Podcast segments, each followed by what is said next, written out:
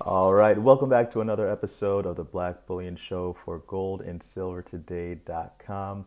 Now, this episode may be a tough one to do just because there's so many sharp movements happening right now. Gold and silver both had a pretty strong day yesterday, and it looks like they're trying to get back to where they were, with gold almost getting above $1,900 and silver above $24. So we'll get into all of that shortly, but first, if you're new to this channel, please hit that big red subscribe button right down below. Also, please hit the like button. Helps to get this economic evangelism right on out there to the masses to bring more people into precious metals. Okay, so let's start first with Old Yella and the White Knight. Now, we had some really interesting moves already. Take a look at those spikes in gold and silver around the 9 a.m. Eastern Standard Time. That's a pretty severe move, and my first thought when I see something like that is it's gotta be trading. Can't be anything else but trading. But honestly, I logged into my Thinkorswim account and saw very little trading volume at that time, though there was some purchasing volume.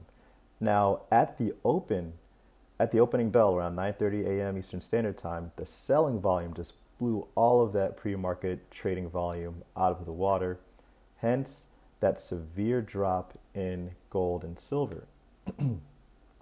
What also aided that drop was a rapid rise in the DXY, as you can see here, leading up to the 10 o'clock hour. And then it was followed by this huge rapid fall in the DXY, which helped to boost gold and silver prices right after. So obviously there's some craziness going on in the Forex markets. I mean, we're back down to 93.68 right now in the DXY, and that's a huge drop from where it was just today above 94. So there's a lot of craziness going on right now. So let's see if we can try to figure some of this out. So the pound right now is, right around the time we saw the DXY drop, the pound started to gain on the dollar severely. This is the pound over the US dollar. The euro as well started to gain over the dollar here, right around the time that the DXY fell. And even the Japanese yen started to edge up a little as well. So you have the top three opposing currencies just starting to gain on the dollar, you have the top three currencies to the dollar in the DXY starting to gain some momentum.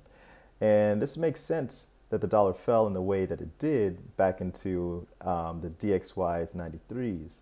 But as we all know, the euro is the strongest weighted opposing currency in the DXY.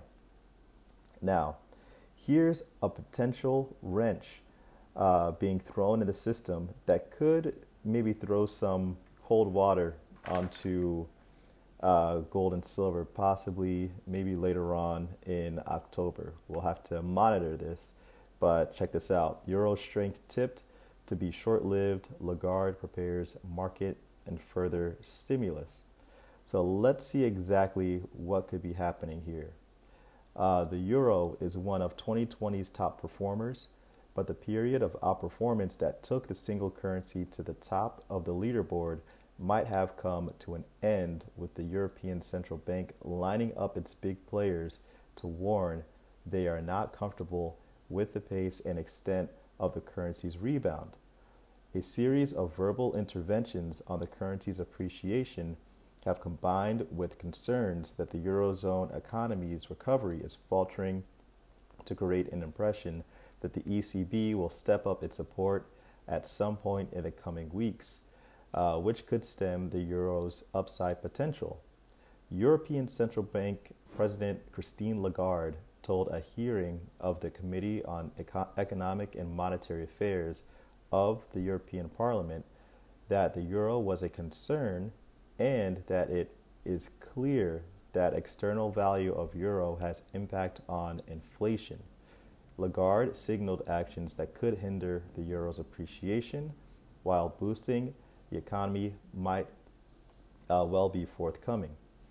Providing a moral framework for further intervention, that could see quantitative easing expanded once again, Lagarde said.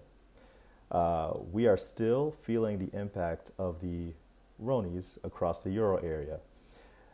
Businesses are facing difficulties, people are losing their jobs, and prospects for the future remain uncertain. While euro area economic activity rebounded in the third quarter, the recovery remains incomplete, uncertain, and uneven. The public health crisis will continue to weigh on economic activity and poses considerable downside risks to the economic outlook. Lagarde concluded that in the current environment of elevated uncertainty, the Governing Council will carefully assess all incoming information, including developments in the exchange rate, with regard to its implications for the medium-term inflation outlook. It continues to stand ready to adjust all of its instruments as appropriate to ensure that inflation moves towards its aim in a sustained manner, in line with its commitment to symmetry.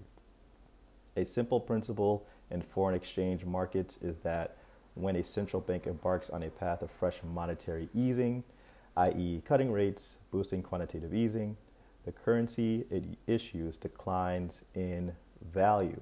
And that could be a little bit of a rain on our gold and silver parade if this is to occur. But we'll see, because we actually have some issues that we have to contend with here stateside that may need some addressing. Today we got the Q2 GDP revision. It actually is on an upward, or actually had an upward revision from 31.7% to 31.4%. It's very minor, very small, but overall pretty terrible quarter. In a relative sense, but Q3 actually ends today. So I'm curious to see how we did from July 1st to September 30th. Now, I personally wouldn't be surprised if we edged up a bit compared to Q2 as we enter Q4. I can only imagine, if we did edge up, we'll edge back down. As far as Q3 is concerned, take a look. Companies added better than expected 749,000 jobs amid jump in construction, hospitality, ADP says. And this is just for November, guys. Let's take a look. Companies added jobs at a faster than expected pace in September, due in good part to a surge in manufacturing hires, according to a report Wednesday from ADP. The firm's monthly private sector jobs count showed growth of 749,000, ahead of the 600,000 expected from a Dow Jones economist survey. The report, done in conjunction with Moody's Analytics, comes 2 days ahead of the more closely watched Labor Department count of non-farm payrolls growth. That report is expected to show an addition of 800,000 after August 1.37 million, with the unemployment rate projected to fall 0.2 points to 8.2%.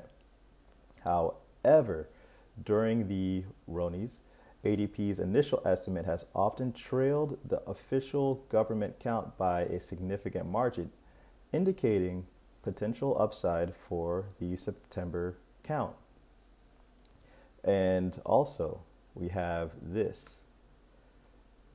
Chicago PMI apparently surges to the highest level since December of 2018.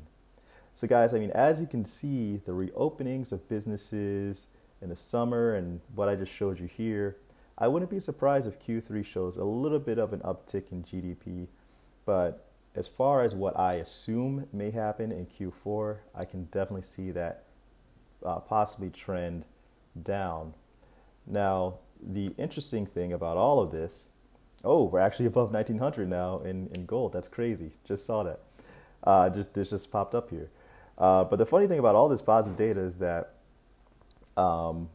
it barely kept gold and silver down today. As you can see here, we're starting to trend back up. We're back above $24 with silver as well. And much of this movement is still linked with what's happening in the currency markets. Obviously, the dollar is having a really tough day right now. So I'll continue to monitor all of this week as things start to press on. But guys, let me know what you think about all of the movements today in the comment section below. Thanks again for watching. Please hit the like button. Please subscribe if you're new. It's Black Bullion for goldandsilvertoday.com.